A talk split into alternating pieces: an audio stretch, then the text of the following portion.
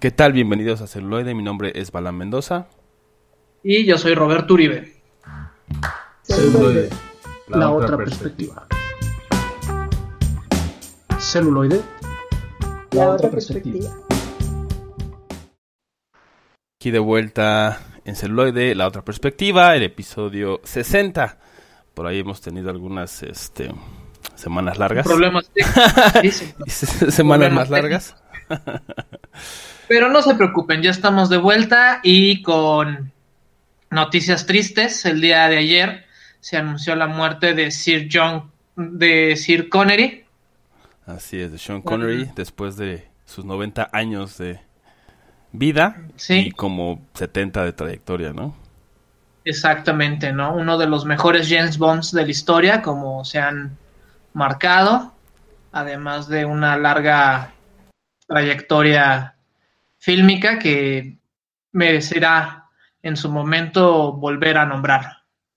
Exactamente, a lo mejor por ahí vamos a hacer algo, así como hicimos en su caso de Kirk Douglas, que también es un, o fue un personaje, ¿no? Que tuvo una trayectoria muy grande, fue dentro del cine, entonces igual le hacemos lo mismo. Sí, también, exacto, fue a inicios, ¿no? Sí. Entonces, este, pero pues bueno, ahorita vamos a abarcar uno de los subgéneros que en lo personal es de mis favoritos y me refiero al, al género de Le Vampire, los vampiros. Que, que ha generado muchísimo, muchísimo, muchísimo cine, muchísimo arte, en general ha, ha influenciado mucho al mundo, ¿no? En general y pues bueno, ahora que estamos hablando del cine. Exacto. Así es, o sea, en todos los ámbitos de arte e incluso también comerciales, pues ahí están los, los vampiros, ¿no? Y como dato cultural interesante, este, en todas las culturas existe una visión del vampiro. Este puede ser energético o el clásico devorador de sangre, pero en todos existe este ser que te roba la esencia para volverse inmortal. Así es, o algunos otros son un poco más cercanos a, caníbales o así, ¿no? Un poco más grotescos, pero en todos hay alguna variación de que toman algo de otro ser humano para ellos tener esa energía o esa vitalidad. A diferencia de los cambiaformas o los hombres lobo, que no en todas las culturas se tiene ese referente. Ese concepto. Así es. Y pues bueno, después de ese pequeño brevario cultural, basta de chorizo y vamos con la maciza. Así es.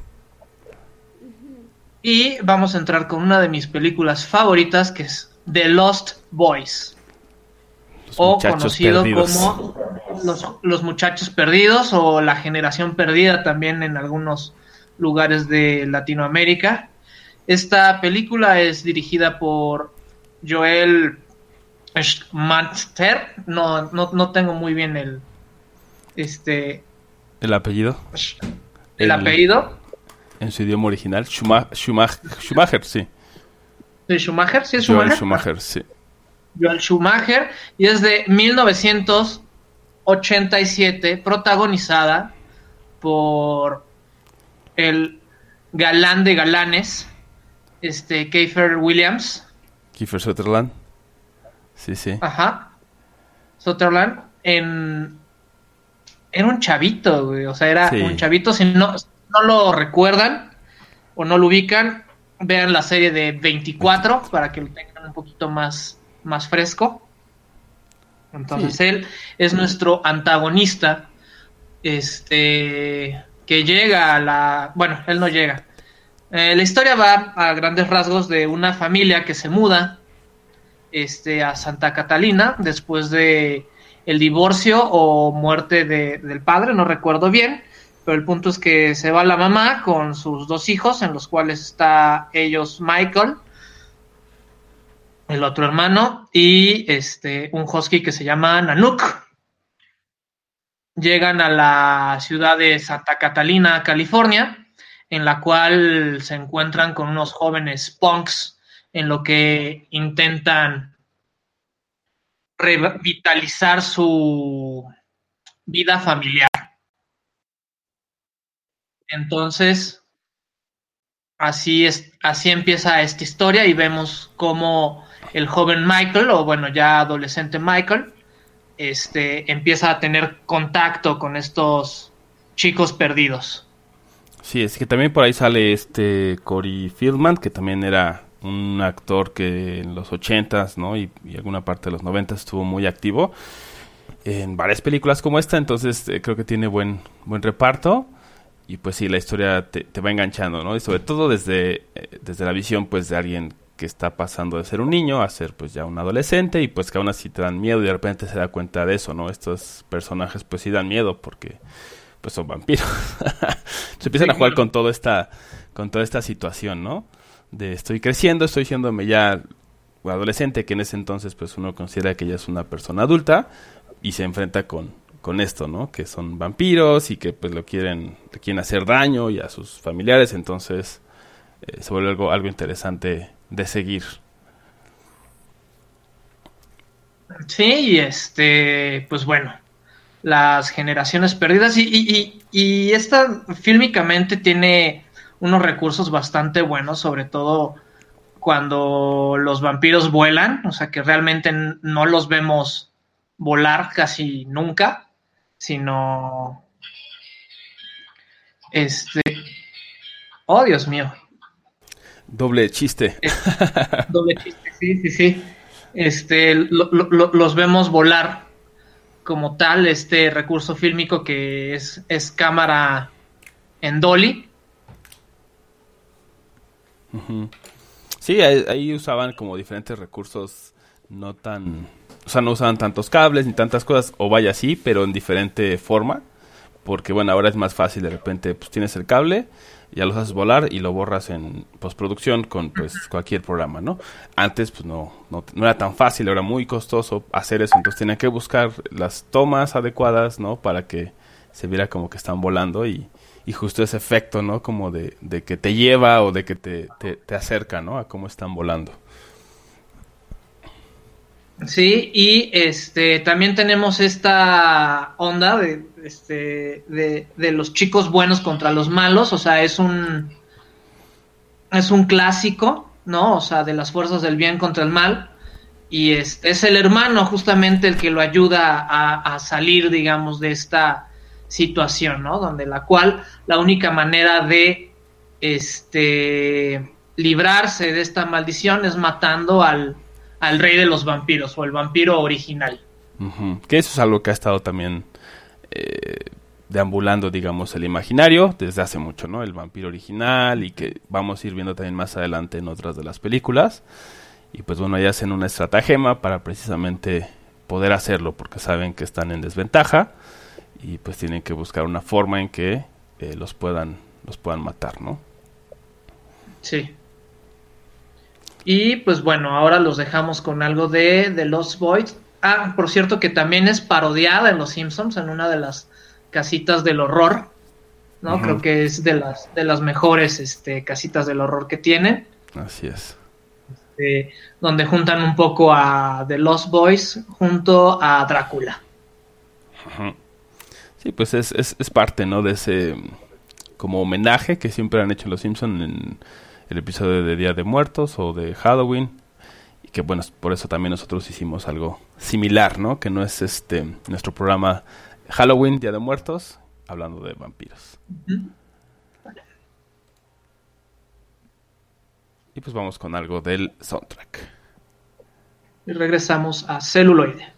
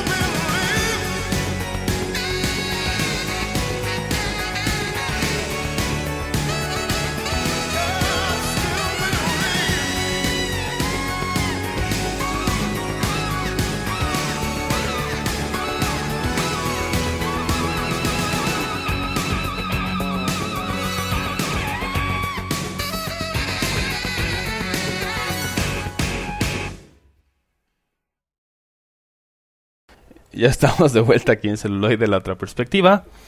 Nuestro episodio de Halloween Muertos. vampiros en pantalla. Así es. Y bueno, después pues de sentar este precedente.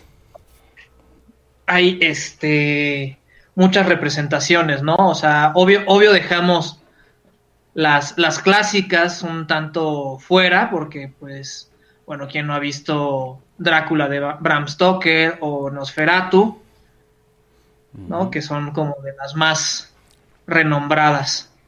Sí, o la última que hicieron de Drácula también, ¿no? De Untold, Drácula Untold, ¿no?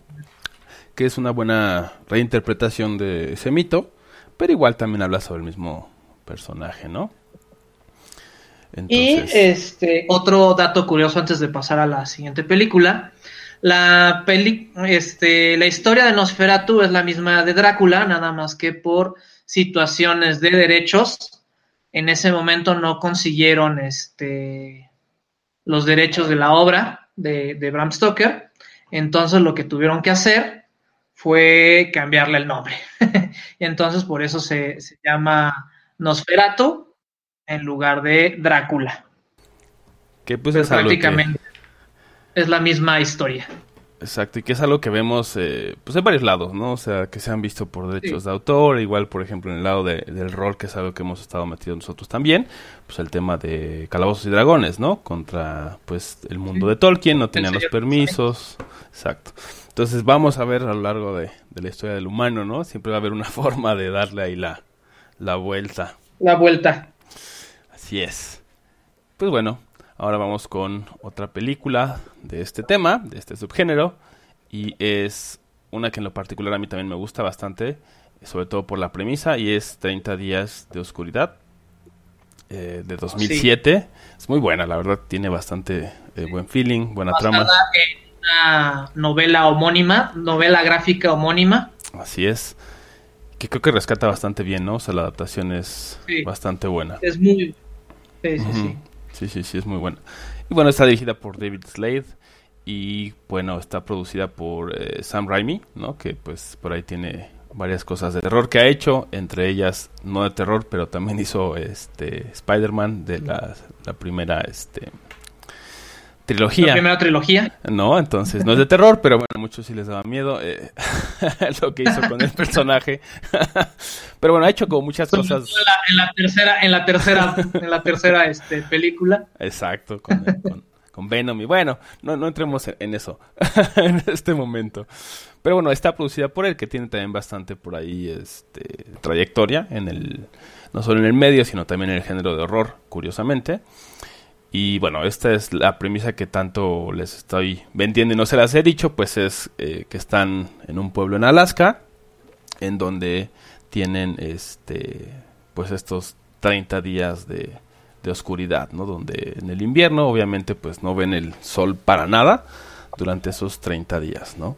Entonces pues creo que es bastante curioso imaginar que en esos 30 días pues llega eh, una horda, una banda de vampiros aterrorizar el pueblo, ¿no? Porque pues precisamente no tienen el aliado del sol, que pues sabemos que en casi todas las mitologías de los vampiros, pues el sol les hace daño, ¿no? Los, les, los mata.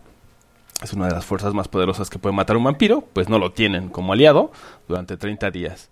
Entonces, ¿qué es lo que, lo que va a pasar ahí, no?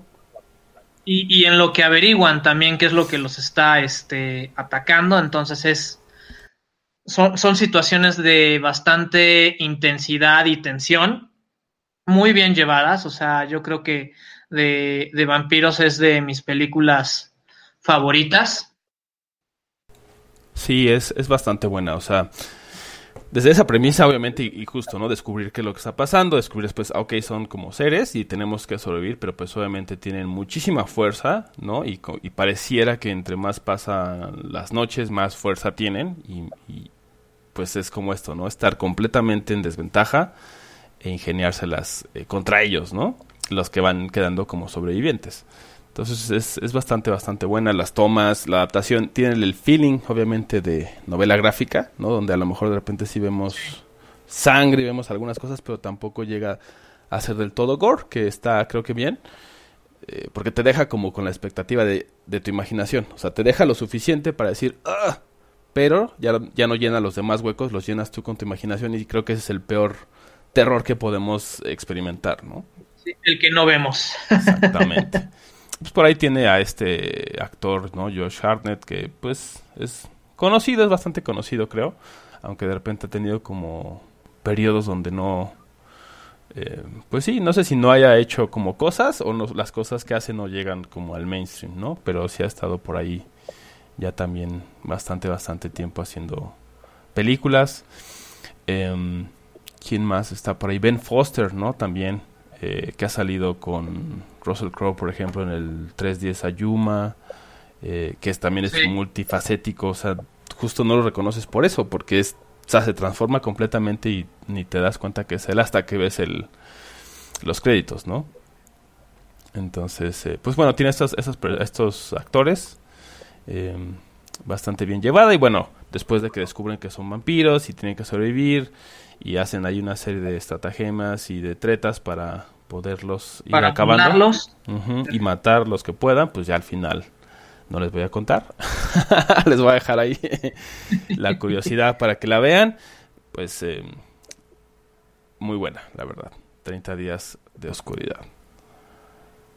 Pues bueno, ahora vamos con esto de 30 días de oscuridad y regresamos con más vampiros y más sangres aquí en celuloide.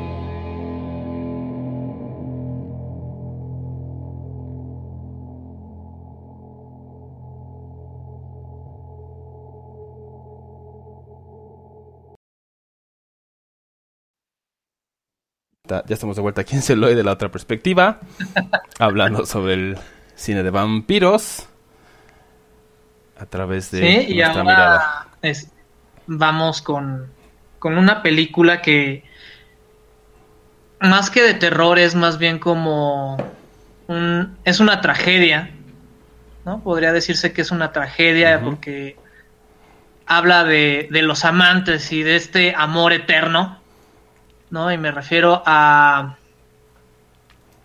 Only Lovers Left Alive o Solo los amantes sobreviven, que se estrenó en 2013 y está protagonizada por Tilda Swinton, Swinton, perdón, Tilda Swinton, y este Tom Hiddleston, si lo ubican, es, es Loki, para que vean que hay algo más allá que Marvel únicamente. Exacto, y incluso para ellos, ¿no? Como, como actores, sí, sí. Sí, hay algo, hay algo más allá de, de, Marvel. Y pues aquí nos cuenta la historia de, de, dos vampiros que llevan un amorío este, bastante longevo, ¿no? O sea, los dos tienen más de 250 años, una cosa así. Y uno está por suicidarse porque ya se, se cansó de la eternidad y es el momento para revivir esos, esos amores, ¿no? En, en, un intento para evitar que acabe con su vida, pues recuperan esta relación de amantes. Sí, que también, bueno, es eh, hay, cabe recalcar que el director es este pues Jim Jarmusch, ¿no? Entonces también eso influye bastante, ¿no? En este cómo, cómo lleva las cosas.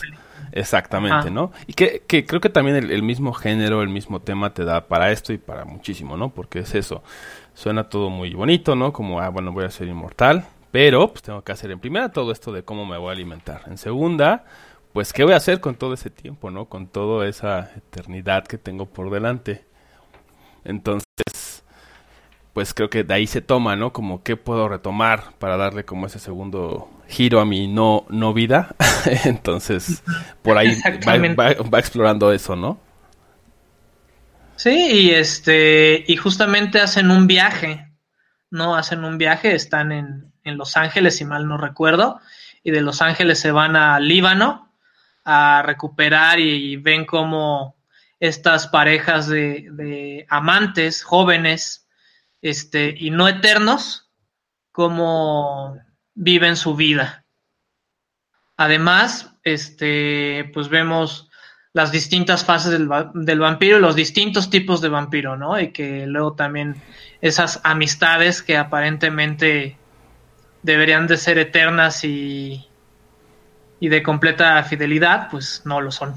Sí, claro, y van cambiando, especialmente porque, bueno, en el entendido tradicional, digámoslo así, del vampiro, pues pierden lo que se le conoce como el alma, ¿no? Pierden también un poco de esa empatía y todo eso, entonces las amistades son más, digámoslo así, políticas o de poder, ¿no? Entonces de repente también si cambia algo en ese en esas esferas de poder, pues puede cambiar esa amistad. Entonces también es algo que, que, que está muy ahí en muy presente, ¿no?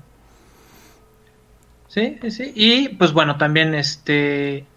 La película es de un ritmo lento, ¿no? Justamente también como para hacer énfasis en esta situación de, de eternidad y que los vampiros perciben el tiempo de una manera distinta a la que el humano, puesto que para ellos ya es este algo diferente completamente. Ajá, o irrelevante, por así decirlo.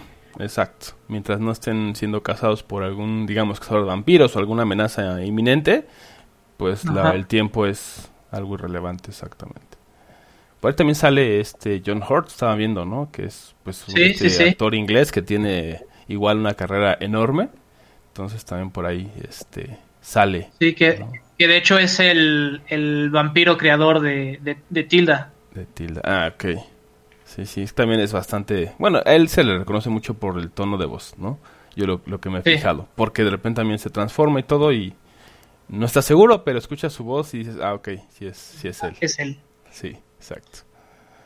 Sí, entonces si están nostálgicos por el, el Halloween que ya pasó y que no pudimos salir, en teoría, este pueden ver esta melancólica película y nosotros los dejamos con algo de su soundtrack y regresamos con más chupasangres y más vampiros y más historias aquí en celuloide.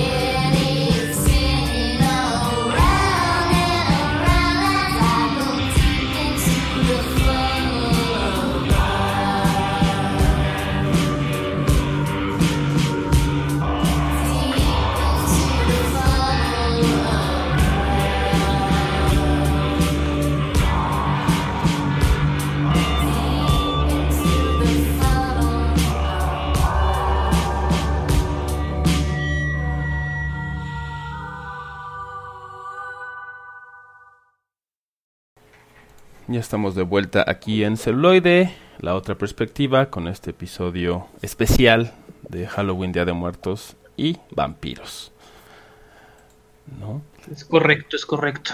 Ahora vamos. ¿Y ahora con qué vamos? Vamos a ir con Byzantium, que es una película de 2012 que eh, pues está bastante interesante porque es contada desde la perspectiva, o bueno, más bien como desde los flashbacks de uno de los personajes.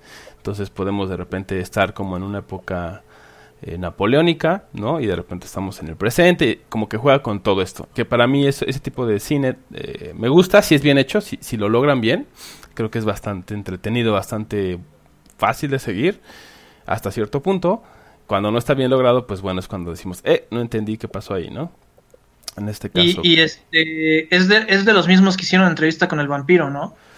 Eh, um, no recuerdo. No, me, no recuerdo quién hizo. Basado en, una novela de Anne Rice. Sí, eso, eso sí. creo que sí es el. En, otra de las novelas de, de, ella. Esta no la he visto, pero vi, vi el tráiler en la semana, no la pude encontrar la película, pero se ve que, que prende, o sea, está, está, está Está bastante bien hecha, está bastante bien contada, ¿no? Tiene por ahí las actuaciones de esta chica que se llama Saoirse Ronan, que es eh, irlandesa, y Johnny Lee Miller, que ha estado por ahí, por ejemplo, en películas como Hackers, ¿no? Ya hace ya bastantes años. Eh, pero bueno, tiene como todo esto. Empieza con el, unas, un, un señor encuentra una hoja ahí en el piso, la empieza a leer y se da cuenta que es la historia como de una chica, ¿no? Y ya después descubrimos que esta chica empezó a escribir una novela contando su historia y que esta chica es vampira y que empezó a aventar las hojas al viento, ¿no? Entonces este personaje dice, oye, yo, bueno, la logra contactar, quiero convertirme en vampiro, empieza por ahí. Pero también vamos viendo como eh, la relación que tiene con otros miembros de, su familia, vamos viendo como qué es lo que le pasó, vamos viendo ahí como todo lo demás que hay, ¿no? Y, se va y, el manejo de secretos, ¿no? O sea, yo creo que este es algo muy importante y cuántos secretos no puedes albergar en una eternidad y el poder de esa información sobre, sobre la vida de otros. Exacto, sobre las personas. Y pues bueno, vamos descubriendo todo esto y como que la eh, todo confluye en este hotel Byzantium, por eso se llama así, y empezamos ahí como a ver esas, esas interacciones. Como les digo, tiene muchísimos giros, tiene muchísimos flashbacks y todo eso, entonces también creo que vale la pena que este, la vean, más allá que les contemos toda la trama, que esperemos que con esto tengan suficiente para eh, cautivar su atención. Y pues obviamente también las actuaciones. Por ahí también estoy viendo que sale Tom Hollander, que no, no lo había este no lo había visto, pero bueno, sí, también sale. Y em, bueno, tiene por ahí un, elenco bastante interesante, que a lo mejor no es tan mainstream, no son así super mega estrellas, pero ya que lo vean van a decir, ah, ok, sí lo he visto aquí, sí lo he visto allá, o lo he visto en series, etcétera. Entonces eso también ayuda mucho a contar este la historia. Por ahí también tuvo algunas eh, menciones y fue presentada como en varios eh, festivales de cine, lo cual es algo también que cabe recalcar. No todas las, digamos, películas de vampiros específicamente eh, hacen esto, ¿no? No van a, a, los festivales de cine porque usualmente no es como el, pues sí, la audiencia adecuada, por así decirlo, ¿no? Entonces ellos lo hicieron así, fue recibida positivamente en su mayoría, entonces creo que que vale bastante la pena revisarla, verla eh, durante estas fechas, que es como muy idóneo y creo que les va, les va a gustar bastante. Y pues bueno, ahora los dejamos con algo de Byzantium y regresamos con más celuloide. La otra perspectiva.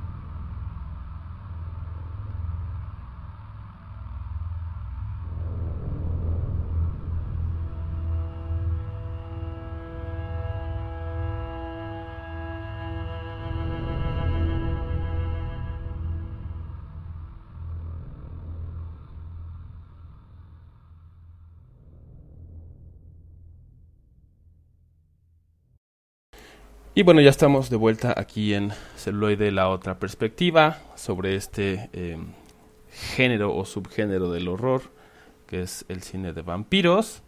Ya hemos hecho ahí un recorrido bastante interesante. Creo que lo único que, que no este, mencionamos o no, no trajimos ninguna película es cuando hacen como horror y comedia.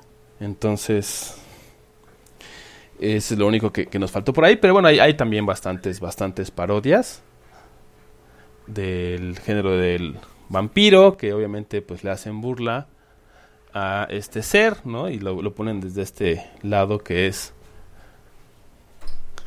pues cómico.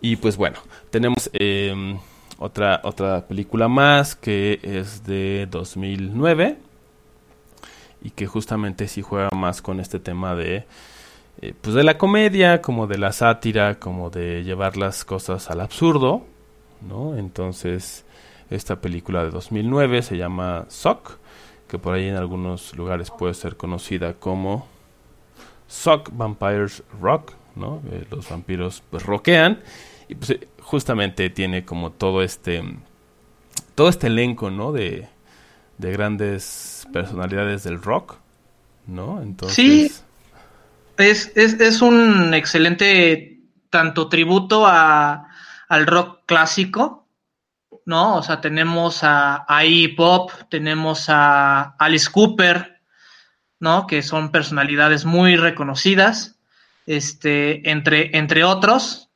Y aquí vemos la historia de una banda de rock fracasada, ¿no? Este, que intenta seguir adelante a pesar de, de todo y la vida cambia cuando uno de sus miembros se transforma en vampiro o es transformado en, en vampiro, ¿no? Sí, que curiosamente se llaman Winners, ¿no? The Winners, pero era un grupo fracasado, ¿no? Hasta que sucede este, este evento. Entonces, este, es una película canadiense, entonces ya debemos de, de tener en cuenta que va a ser de un humor raro, posiblemente no, no, no adaptable para todos, pero tenemos elementos clásicos de las películas de vampiro, las cuales se llevan al, al extremo, ¿no? Entonces hay situaciones inverosímiles como el clásico esclavo familiar del vampiro que se le, se, se le maltrata con la promesa de, que algún día se le dará también el, el honor de ser vampiro, pero este para llegar a eso se tiene que ganar y tiene que pasar por un montón de humillaciones. Así es. Y que bueno, la figura más reconocible de esto, y justamente hablando de hace rato de Drácula, pues es Renfield, ¿no?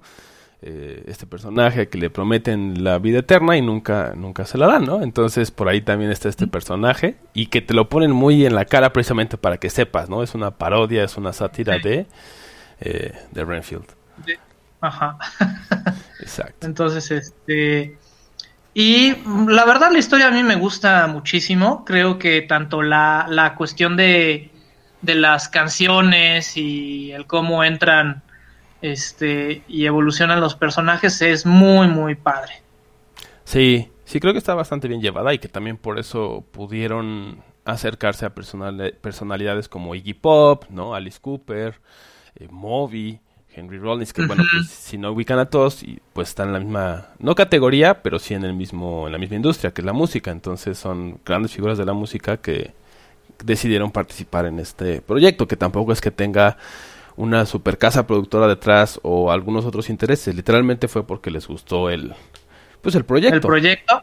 y, y, realmente la, la, película es muy, este, pues barata. O sea, realmente es un road trip. O sea, es ir del punto A al punto B y vemos cómo cada, cada estación pasa una situación vampírica curiosa. Este, curiosa, curiosa. sí. ¿No? Y vemos cómo graban su nuevo disco y, y, cómo es que gracias a la influencia o a los poderes vampíricos que, que llegan a adquirir, pues este er, era más una cuestión de actitud que, que lo que les faltaba para triunfar. que también es otro de los, em, digamos, temas centrales del vampirismo, ¿no? O sea, lo vamos, lo vemos en muchas, muchas películas, ¿no? Que es alguien que a lo mejor no tiene confianza, que no siente que vale la pena como persona y de repente lo, lo abrazan o bueno, lo hacen vampiro y este y pum, ya se, da cuenta de que tiene todo este poder y etcétera y realmente el cambio no, más allá de ser el, el, de tener este poder de vampiro es que ya no le da miedo lo que piensen otras personas o ya no le da miedo que alguien le diga que no y justo es esto lo que vemos como muy eh, muy en cara o muy puntualmente aquí en esta película, ¿no? Cuando empiezan a transformarse es más porque se dejan ir, por así decirlo, que por otra cosa, que por el ser vampiro mismo, ¿no? Exactamente. Y pues bueno, si se quieren reír en estos días o en esta semana, les recomendamos esta excelente película. Así este, que también ahí sale el de la naranja mecánica, como en lugar de Van Helsing es Van Halen. Sí, sí, sí, este McDowell, Malcolm McDowell, sí. sí. Entonces, bastante, bastante bien la película. Y pues bueno, ahora los dejamos con un poco de el soundtrack de algo de The Winners, no sé si vayas, porque así se llama el, grupo, pero los dejamos con algo de el soundtrack de Suck Vampire opera, comedy, rock.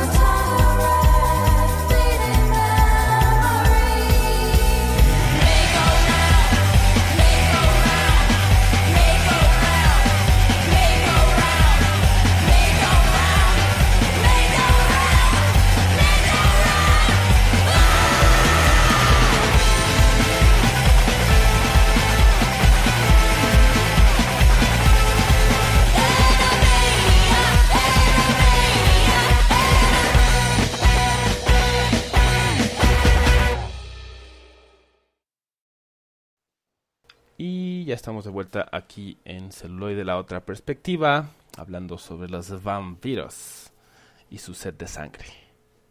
o a veces no, a veces solo es su set de ser famosos, como en la película anterior. Exactamente.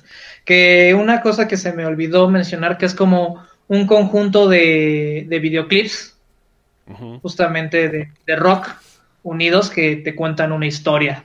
Entonces, ya sea que la vean por cachitos o por canciones, vale mucho la pena.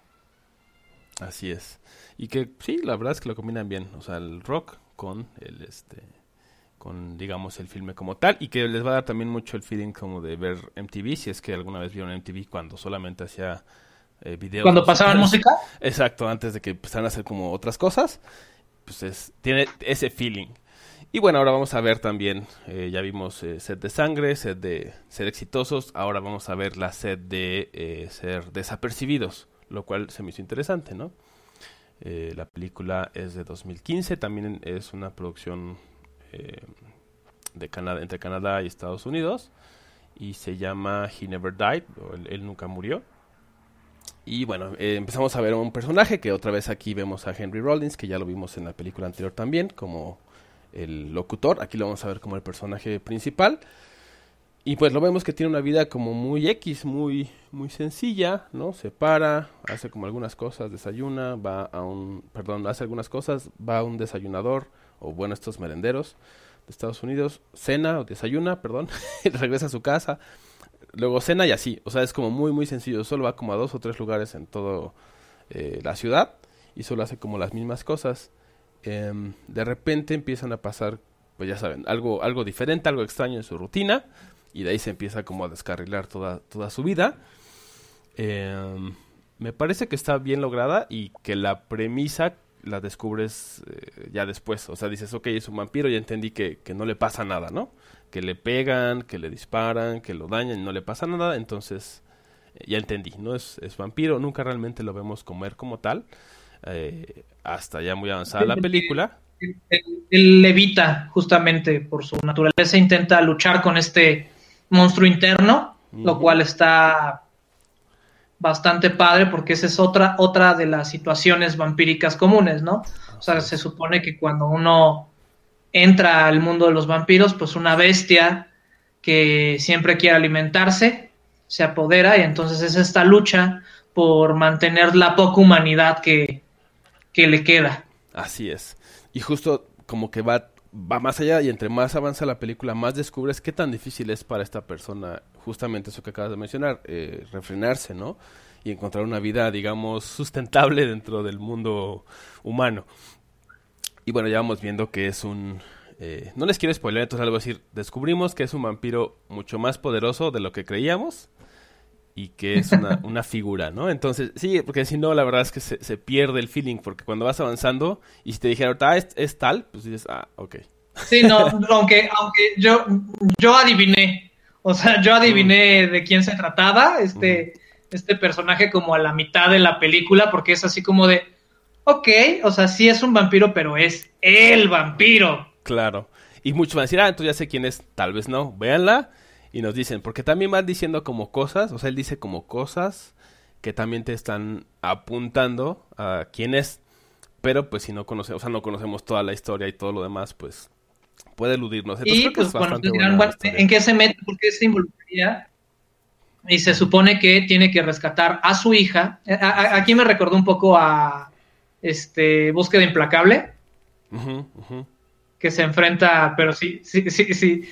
Si Liam Neeson tuviera poderes Hubiera sido enormes, se puede comparar. Sí, exacto.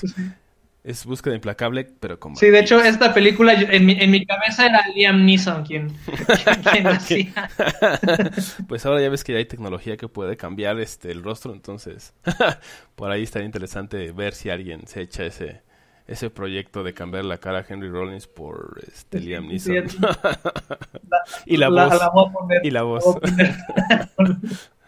Pero bueno, pues entonces está todo esto y descubrimos quién es, de qué es capaz, lo que logra hacer y también al final pues una dicotomía entre me voy a ir a otro pueblo y voy a hacer lo mismo de tratar de ser invisible o voy a cambiar algo, ¿no? Entonces, bastante bien, bastante bien lograda, bien llevada, no tiene como lo vuelvo a lo mismo como el exceso de gore, ¿por qué el gore lo, lo menciono? Porque es difícil de lograr el gore. si no se ve chafa, se ve así y, echa a perder toda la película por muy buena que sea la trama si está mal hecho. Entonces creo que lo hicieron en los momentos adecuados, con lo suficiente eh, como, pues sí, lo suficientemente gore, lo suficientemente sangriento. carne. Exacto, es que sí, porque si no se ve absurdo y creo que lo hicieron bien y, y, este logra transmitir el mensaje de, de, de qué es y de lo que puede lograr. Entonces, muy recomendable He Never Died eh, de 2015. Creo que está por ahí en Netflix, entonces se la pueden echar. Que se, quedó pendiente, creo que quieren hacer una segunda parte, se quedó ahí en el, en el tintero y va a salir este en este, en, estos, en este año, pero pues creo que desecharon el proyecto. Pues sí, sí, puede ser y más ahorita, ¿no? Sí. Como muchos otros. Y pues bueno, ahora los dejamos con algo de He Never Die y regresamos con las recomendaciones aquí en celuloide, la, otra, perspectiva.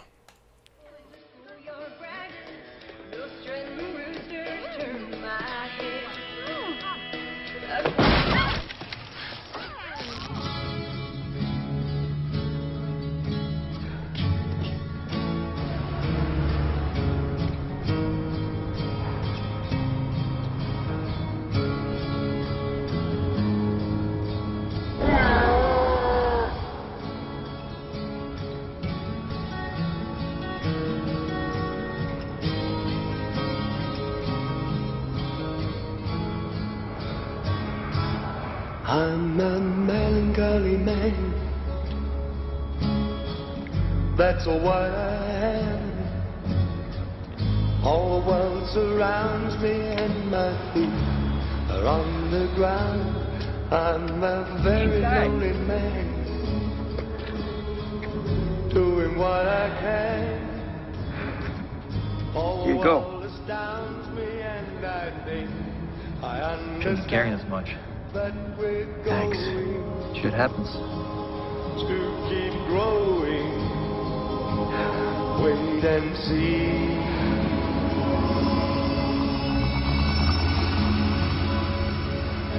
When all the stars are falling down into the sea and on the ground, and angry voices carry on the wind.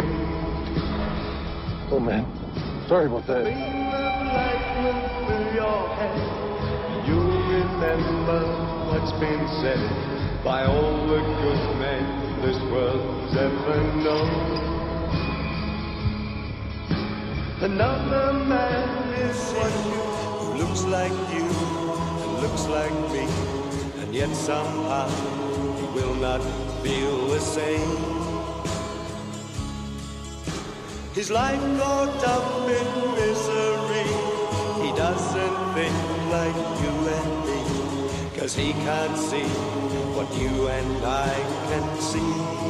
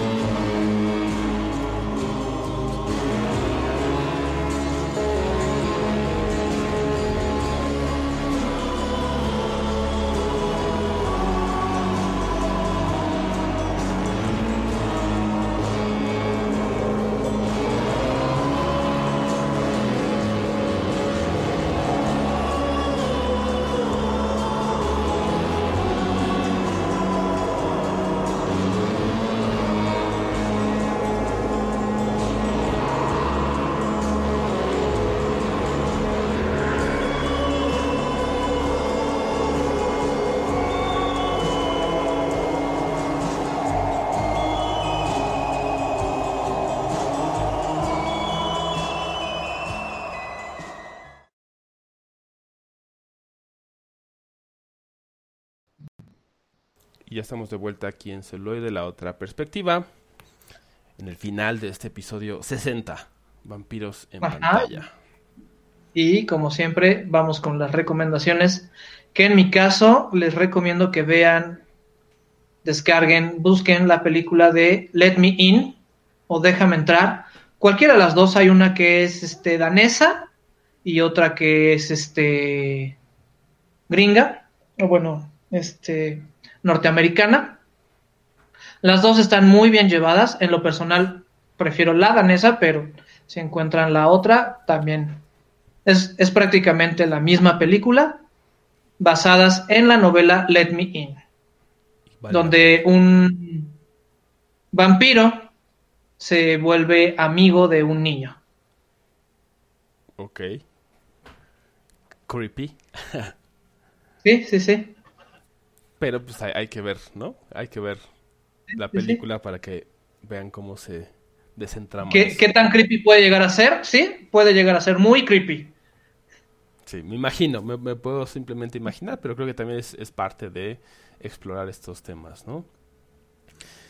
Y yo por mi parte les recomiendo We Are the Night, eh, es una película alemana, Wir sind die Nacht, eh, su idioma original de 2010, em, que también justamente no explora temas de depresión, de cómo se em, dañan a sí mismas estas personajes y las consecuencias de la inmortalidad, suicidio, etcétera. Está heavy, está interesante, pero pues también para que vean como ese otro lado, esa otra perspectiva, como siempre les decimos y pues salir un poco de lo que siempre hemos visto, de lo que llega mucho más fácil a nosotros y tengamos una perspectiva pues más amplia cuando nos acerquemos a- al cine, a los géneros, etcétera. Pues bueno, Vale. Esto ha sido todo en esta ocasión. Yo soy Roberto Uribe. y yo soy Bala Mendoza. Gracias, Gracias. y hasta la próxima. Celuloide, Celuloide. celuloide. La otra, la otra, la otra La otra perspectiva.